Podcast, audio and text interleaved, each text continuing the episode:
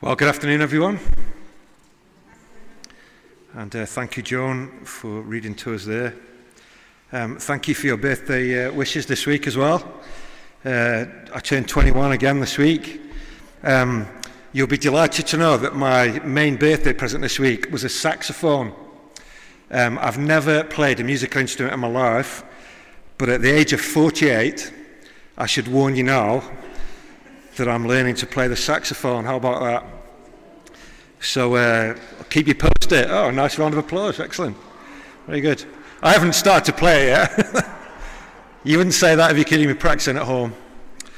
Um, as Luke said, today we're starting a new series in the book of 1 John. It's towards the end of the Bible. Do keep your finger in the page. Um, we're going to be referring to it. There are some notes on the uh, service uh, handout, worship program, whatever we call it these days. The major theme in this letter is confidence. We, we British people possibly don't do confidence very well. Um, we certainly don't like arrogance.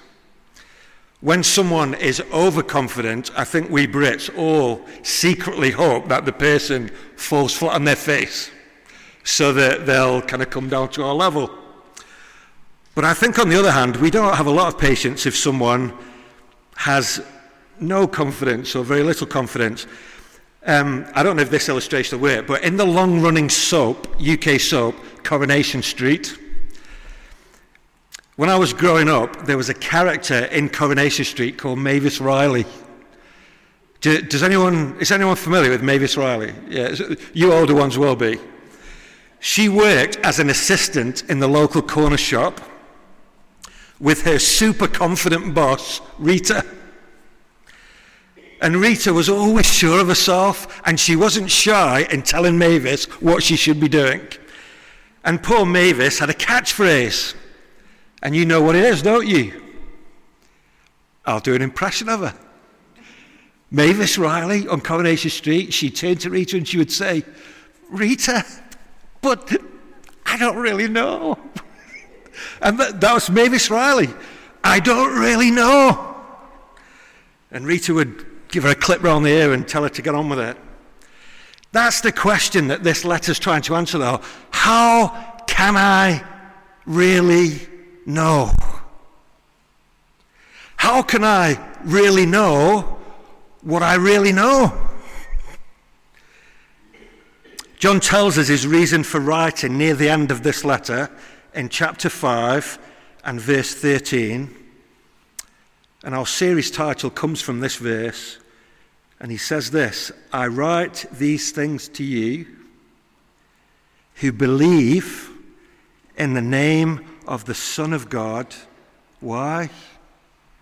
So that you may know that you have eternal life.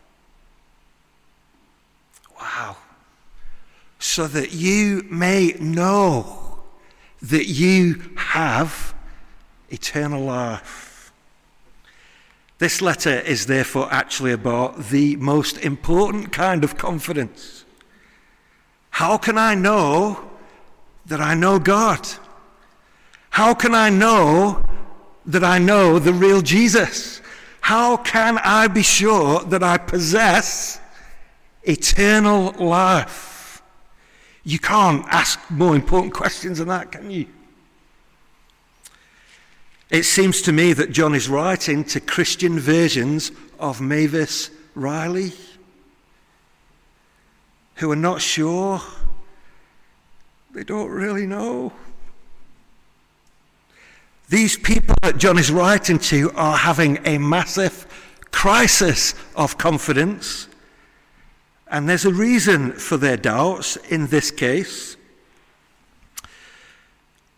One of the things I've noticed and, and maybe learned in business over the years is that when people leave an organization, you have to be very careful to manage the emotions of the people who stay behind.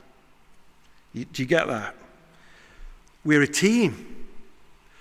Everything that we do is according to a certain vision. We're going somewhere, and then someone leaves.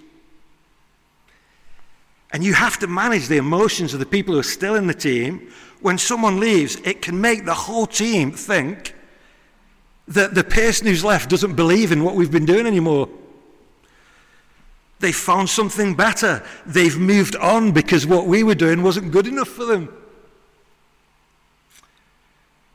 1 John is written to the Christian believers who stayed behind. We'll see as we go through this letter that there were people who had left. They'd left this community. Here's a community of people who believe in Jesus, they love one another, and influential people within that community have said, Now we're, we're leaving.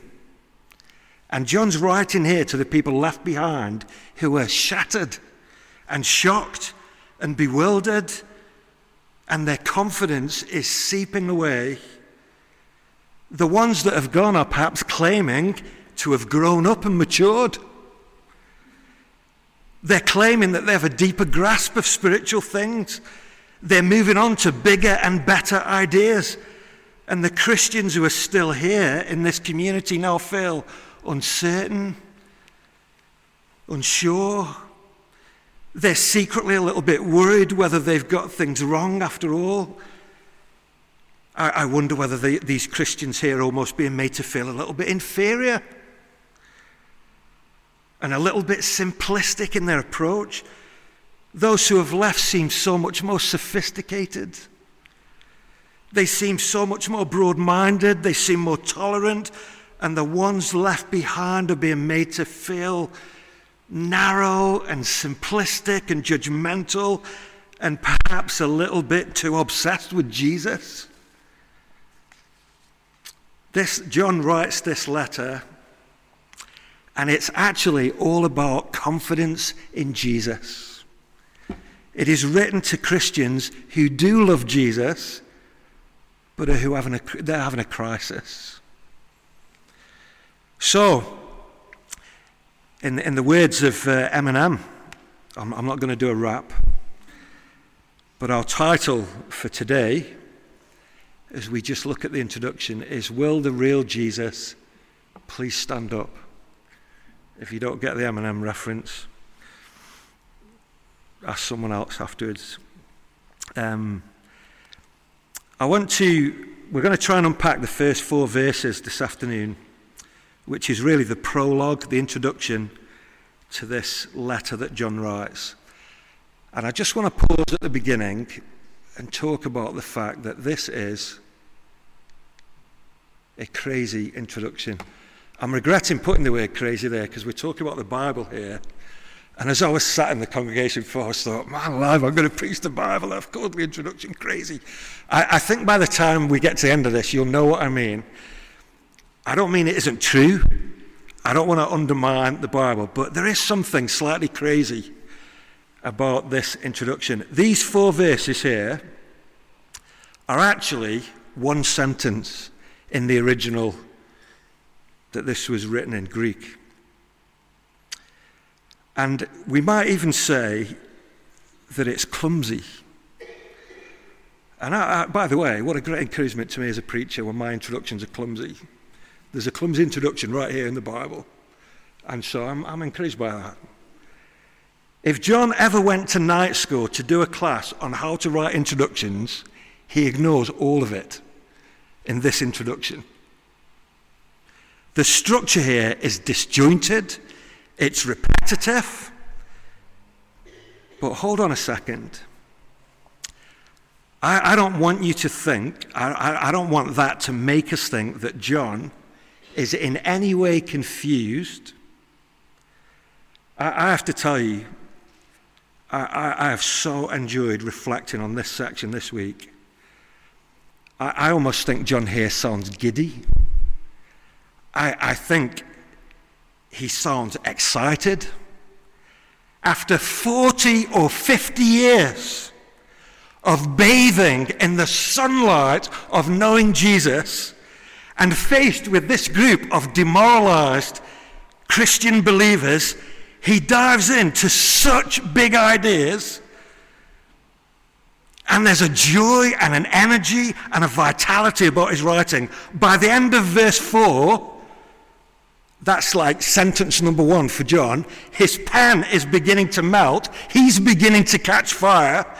And I wanted to cheer. That's just after sentence number one. There's five chapters here. But there is some comedy value here.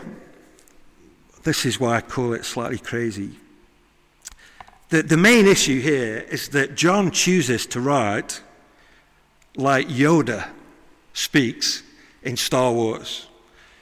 Do you, do you know, if you know Yoda in Star Wars, Yoda is the little green, wise, like 3,000 year old Jedi.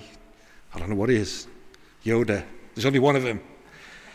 Yoda emphasizes things by often putting the object of the sentence at the beginning and then keeping you waiting for the subject. So if you met Yoda later, Yoda might say very simply, To church I went. That's how Yoda speaks all the time. John does exactly that here.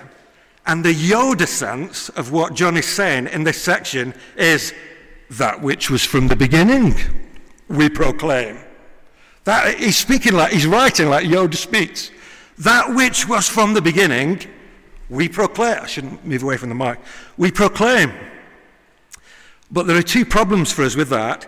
First of all, the verb to proclaim that fits with the beginning of verse 1 doesn't actually appear until verse 3. It's so far away from the beginning of the sentence in English that even if Yoda said it, it wouldn't make any sense because you'd have forgotten what he meant. it, it, it's so far away, the completion of the sentence. It's so bad in English that the NIV actually inserts words that are not there in the original. Wow. I think that's okay because they do provide us with a good sense of what's going on. But the words at the end of verse 1 that say, This we proclaim, they're not there in the original. The reason they're there is because if you waited till verse 3 to get that, it, the sentence wouldn't make sense in English. You'd have gone to sleep before Yoda finished. So, the second issue is that verse 2 should be in brackets. In verse 1, this, this is why I said keep your finger on the page. In verse 1, John gives no less than five additional facts about this thing that was from the beginning. Count them with me. He says that, that which was from the beginning, we heard it, we saw it, our eyes looked at it, we touched it, and then he says, this thing concerned the word of life. Five things. But when he says the word of life, that phrase makes him then want to explain what the word of life is before he finishes the sentence he started. So rather than do the Yoda thing, he goes on a little detour in verse 2, and then he resumes his train of thought in verse 3 by saying, That thing that I told you about in verse 1 that we had seen and heard, that's what we proclaim to you. It, what, what a mess. That, that, that is a mess of a sentence. Why do I tell you all that? I'm not just interested in grammar. I'll, I'll tell you why I tell you all that. This is important because I think John writes like someone who can't talk quickly enough because he's so excited. He wants to say so many things all at the same time that are all equally important, but the problem with words is they have to go one after the other, don't they? And he doesn't know what order to put them in. He, he's kind of diverting off here. It's like the words come tumbling out. You can't say 10 equal things all at once. What a pain. It's a limitation of language. So, what comes out from John's pen is this tumbling, disjointed, and yet utterly lofty sentence. These must be amongst the most sublime words you could read. So now you know that this prologue is amazing. Let me try and break it down for us with three very simple headings, and I'll try and give you three simple applications. My first heading here, if we think about, oh, let's go back one, just one. There you go. The real Jesus was encountered by eyewitnesses. Will the real Jesus please stand up? The, the great point that John makes here, first of all, is that the real Christ, when he came into the world, was experienced by eyewitnesses who saw him. Did you see this past week the item on the BBC website about a famous goalkeeper who played for Liverpool in the 1960s. He was a Scottish man, although I think he's lost his Scottish accent. Ewan will be disappointed about that. But he must have lived in England for a long time. At least he didn't sound like a Scouser. He was a Scottish man called Tommy Lawrence. Let me show you the clip. A BBC reporter is out on the streets asking random people a question about a certain game and he gets more than he bargained for. Let's uh, see if we can see the little clip. Can you guys move it on for us?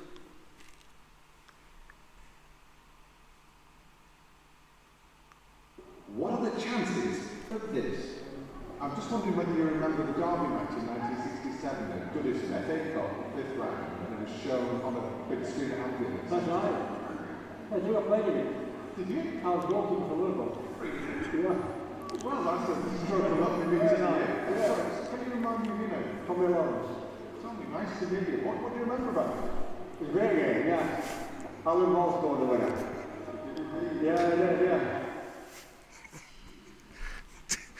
Send me a short clip. What a, what a sweet guy.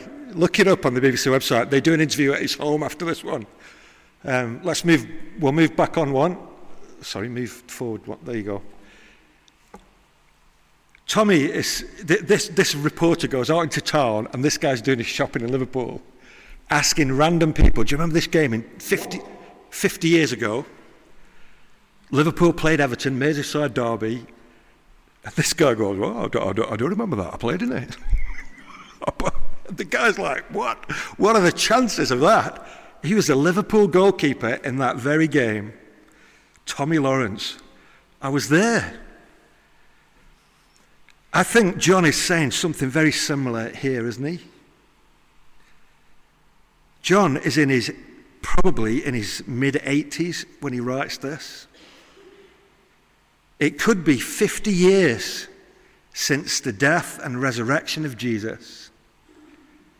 And as an old man, John is saying to these demoralized Christians, his first defense, if you like, to them is to say, like Tommy Lawrence, I played in it. I was there. The ones who have left with all their fancy opinions about Jesus. And John says, ah, I was there. I played in it. In verse 1, we counted them. John says, That which was from the beginning, we have heard it, we have seen it. Then, bizarrely, he adds, Our eyes, let me, which we have looked at. I, what does he, he sings, which we have seen with our eyes and which we have looked at. There's another word used there that we get the English word theatre from. It is as if John is saying, we didn't just hear it, we didn't just see a glimpse of it, we had front row seats. And the performance wasn't just an afternoon matinee or an evening for an hour with ice cream in the interval. We sat and gazed, transfixed at this for a long time. We drank it all in. We absorbed every scene, every word. We watched every unfolding act in this drama. We had front row seats. I love the fact, too, that John says that this was something we touched. Right at the end of Luke's gospel, John was with the other disciples in a locked room and they were frightened. And this mighty Jesus appears in the room and says to them, Peace be with you. And it says in Luke that they were frightened and startled. They thought it was a ghost. John was there at the crucifixion, and Jesus appears in the room. What does Jesus say to them? Why are you troubled? And why do doubts rise in your minds? Look at my hands and my feet. It is I, myself. Touch me and see. A ghost doesn't have flesh and bones like you see I have. This comment isn't an, an accident.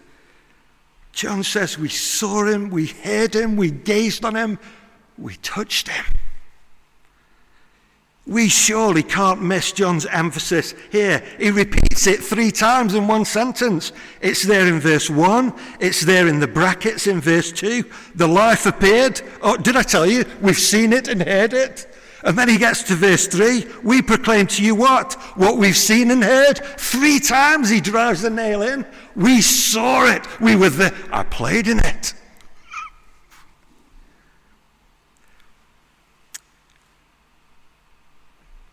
Let me just apply this.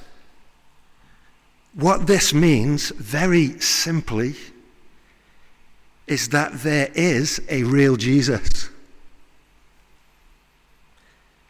In other words, we can't just make up our own individual version of Jesus. I mean, you could play in the back garden and pretend you played for Liverpool. You could imagine scoring the winning goal in the FA Cup final. But you could never say, I was there, could you? We live in days when you and I will hear things like, all spiritual paths ultimately lead to the same God. No, they don't. We live in days where you might hear this. What you need to do in life is follow your own path. Find your own path and follow it. Or maybe you recognize this sentiment. It's arrogant to claim that there is only one way or that your way is better than someone else's way. Friends, this is known as relativism. Everything is relative. There is no objective truth. Truth is basically whatever you want it to be for you.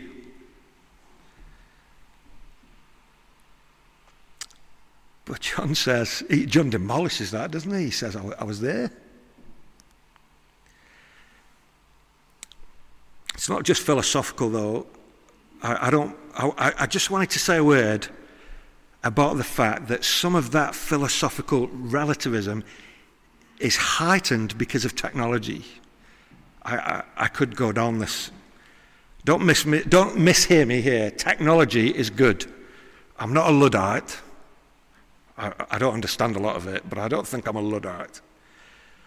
But we have a problem in our lives with the noise that can undermine our confidence in Christ. We ask ourselves, how do I really know? Can I really believe? But if we use social media to validate what is true or not, our confidence will be on the floor too. Won't it? Social media is making everything like a kind of group discussion. There's a good side to that, obviously, but often we are weighing ideas based on how many people agree with them. It, is, it, is, it seems to me as if Google has become the oracle of majority wisdom, but Google is not God. Some of you, well, I think all of us at one time or another, will be too prone to going online to verify truth claims. Instead of listening to what God has said, we want to know what everyone else thinks. John writes here with great affection, but he also, he also writes with great authority, doesn't he? Because he has met the real Jesus. He was there.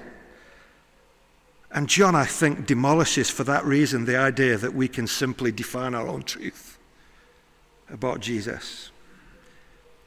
Christ is not whatever we think he is.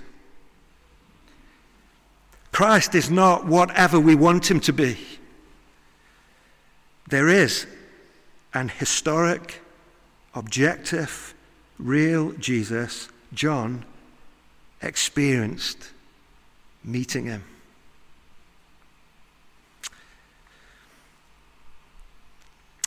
My second simple observation on these verses is that the real Jesus is the eternal God come in human flesh. There, you guys can move that along. There you go. The real Jesus is the eternal God come in human flesh. Will the real Jesus please stand up? The thing is, we don't really know for sure what the people who had left this community were saying about Jesus.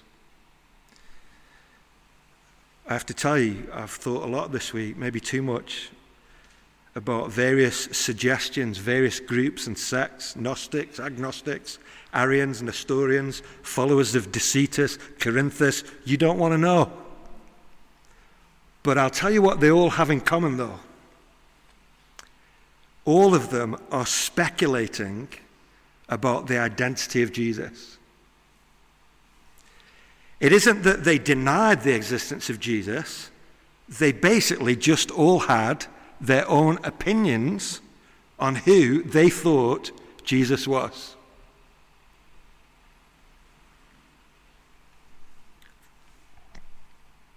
I think one of the most important questions you or I could ask is who is Jesus? It seems that some of those who had left maybe thought that Jesus was a great human being, but they just could not accept that he was divine. Maybe there were others who hoped that Jesus was truly divine, but they could not understand how, if he was divine, how he could truly become human. How, you know, how, God would never get his hands dirty like that. How, how could the divine participate in humanity? I, I think when we speculate about Jesus, we do have tendencies. I don't think we have a category to compare Jesus to in order to understand him or grasp him. So, one extreme we think, uh, we, I think we go to, is that God is just like us, and we bring Jesus down to our level. I think there are other people who go to the opposite extreme and think we must somehow be just like God and we elevate ourselves to his level. I think often our approach in life reflects this. Some people live as if all that matters is matter. All that exists is what you can see. There's nothing supernatural, there's nothing ultimate beyond. Life is basically physical.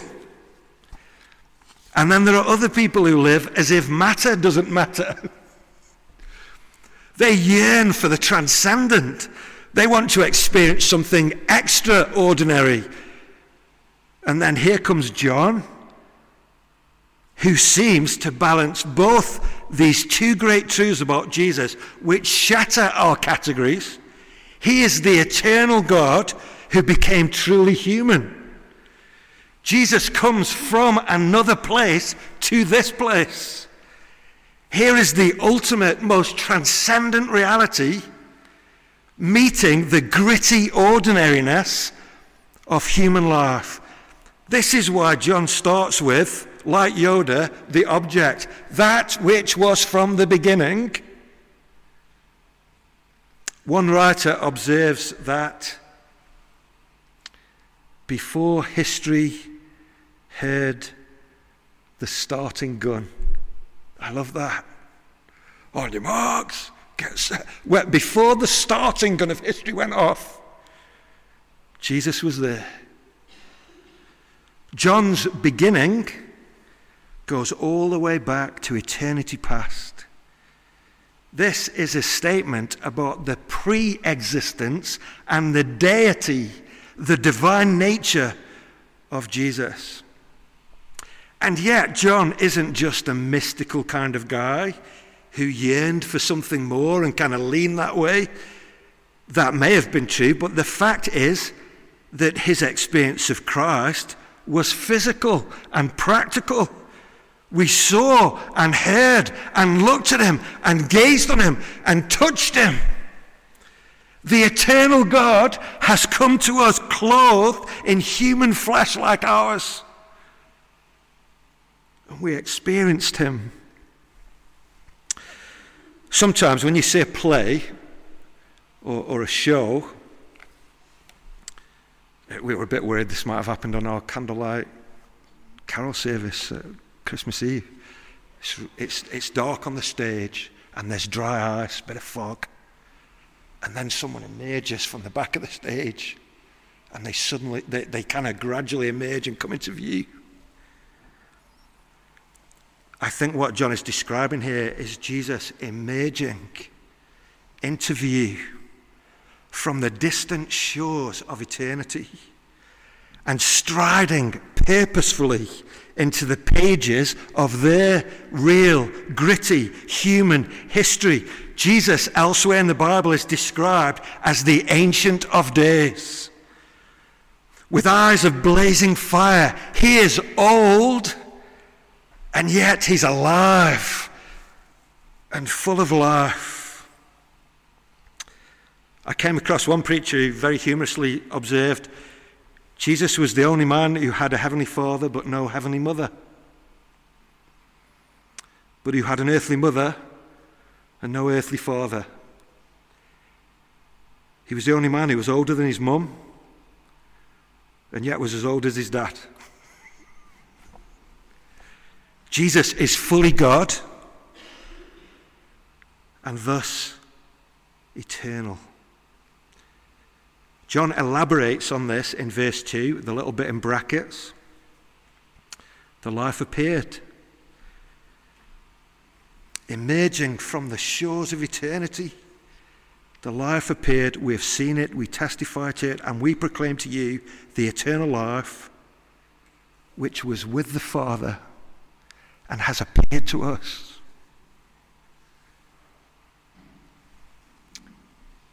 It isn't just that Jesus strides forward from eternity. The truth is that his loving Father sent him. I think John is expressing something of his wonder at being the recipient of such a divine gift. God the Father sent his only Son, his eternal Son. As a dad who has some sons who are now adults and one that's not far behind, I've sometimes given my older sons some gifts to try and help them be men, you know. Rob, Rob's been bravely and courageously putting shelves up this week. And he needs a box of tools and drills and and I give them things to help them along in life, you know. It's what good dads do, isn't it? You, you give them a toolbox. But this great and ultimate Father has not given us a toolbox or even a set of instructions. He hasn't given us a technique or a method. What He has given us is His eternal Son. He has effectively given to us life itself. The real Jesus came to John not primarily as an example or a puzzle for him to work out, some kind of secret. Jesus is the ultimate secret, plainly made known. This Jesus came to John from eternity to be his very life. This real Jesus comes clothed in power for the weak, in wisdom for the foolish, in mercy for the failing, in kindness for the needy. He comes in compassion for the broken. He comes clothed in light for those who are in the dark. He comes clothed in truth for those who've fallen for lies. He comes clothed in sympathy and understanding. He comes to John and he comes to us in all his glorious wealth and riches to be ours. What God has given to us is nothing more and nothing less than his Son. There is some debate about the phrase at the end of verse 1, the word of life. Is John talking about the message he proclaimed, the, the word of life? Or is he talking about Jesus as the living word? I've, I've read pages on that this week. Do you know what? I don't know if it even matters. Why? Because the point is that the message is the person. Paul says elsewhere, we preach Christ. He's the content. I, I, suppose when I'm preaching, I am holding out the word of life, but what I'm really doing is holding out before your gaze the person of Christ and inviting you to see him and embrace Him and receive Him. I can't offer you a cure for cancer or a winning lottery ticket. But what I can offer you is 10,000 million times better. I can hold out to you the word of life, Christ Himself. What John proclaims here is not a theory, it's not an idea. It's a living person who comes to us with an inexhaustible supply of every good thing that we need.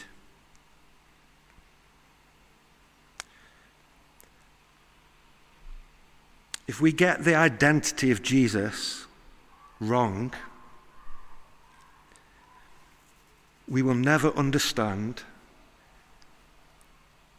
salvation.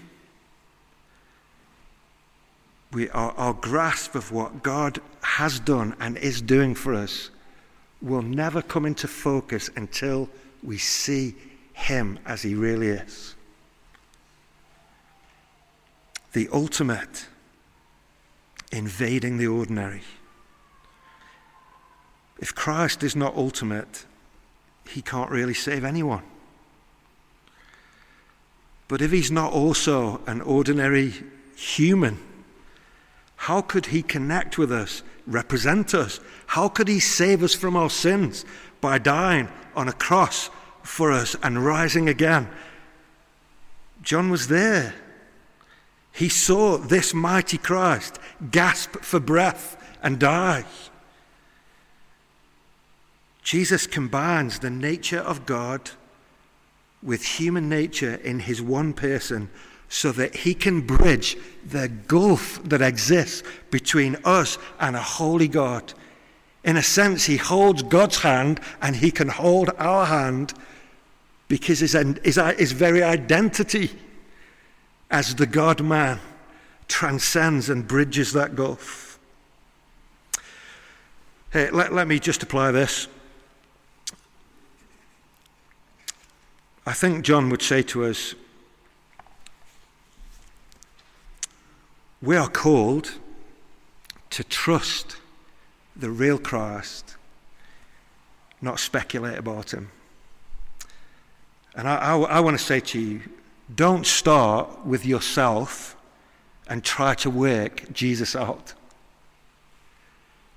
Start with Christ and let Him work you out. you get that? Don't sit in judgment over Him. Let Him.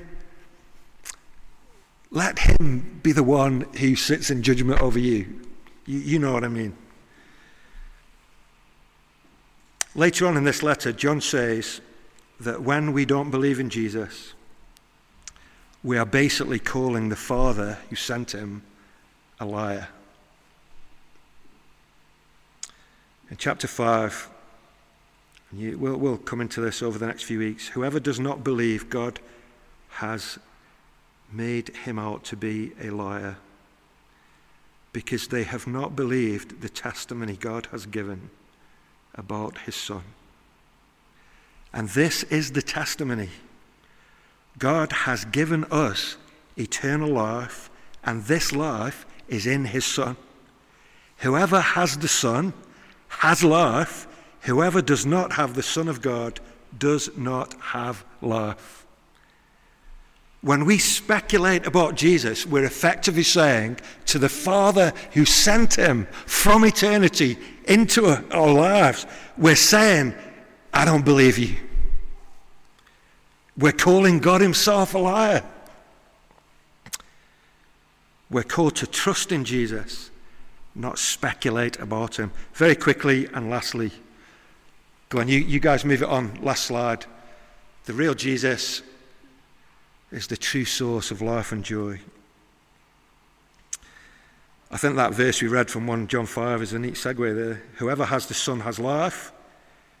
Whoever does not have the Son of God does not have life. The real Jesus is the true source of life and joy. Do you remember the video we watched about Tommy Lawrence? Do you know what the sweetest thing about that video clip was? It, I don't know whether you felt this when you watched it. It was the twinkle in his eye. Even as an old man doing his shopping in Liverpool, the remembrance of playing in a game from 50 years ago brought a smile to his face. And here's John, an old man in his 80s. John has seen his own brother James and most of his closest friends actually put to death for their faith in Christ. And yet, under John's life, it seems like there's a subterranean river of joy flowing. I want you to notice that John is not only saying, I was there, I played in it, I was there. Look at verse 3 again. We proclaim to you what we have seen and heard, so that you also may have fellowship with us. And our fellowship is with the Father and with His Son, Jesus Christ. In other words, John here is not just nostalgically dreaming about a past experience, it is as fresh for him today as it had been then. What John is saying to us is that he knows God. He is in a living relationship with the ultimate Father and his eternal Son who came in the flesh. The physical Christ that he had known earlier in his life had long gone back to the glory from which he'd come, But as an old man, John is still walking with that same Christ. He can't see him now and touch him now with his physical senses, but by God's Spirit, he walks and relates to this God.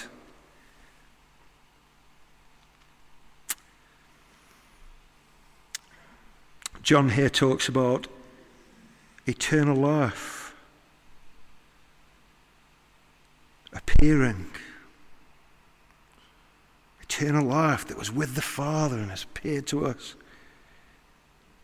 Eternal life is not about quantity, it's really about quality. One writer says this it's not just that you will live eternally when you die, but right now you have eternal life. If you are a Christian, God's life dwells in you. Here is Jesus, here in Jesus Christ is the salvation, is, is, sorry, my eyes, is the solution to the problem of how sinful people can ever know God and be rightly related to Him. The yawning chasm between God's holiness and my sinfulness is bridged by the incarnation, crucifixion, resurrection, and exaltation of Christ. The question is do you know God and His Son Jesus like John describes here? I love that John writes to them simply so that they will experience what he's experienced. We proclaim to you what we've seen and heard so that you also may have fellowship with us. And our fellowship is with the Father and with his Son. So, how can you know? I think in these verses there's a flow to what God has done and is doing. It's like the foundation of a strong house being laid. It starts with the eternal existence of Jesus with his Father. Then the Father sends him into human history, human flesh to save. Eyewitnesses who saw him and knew him and experienced him then proclaim him.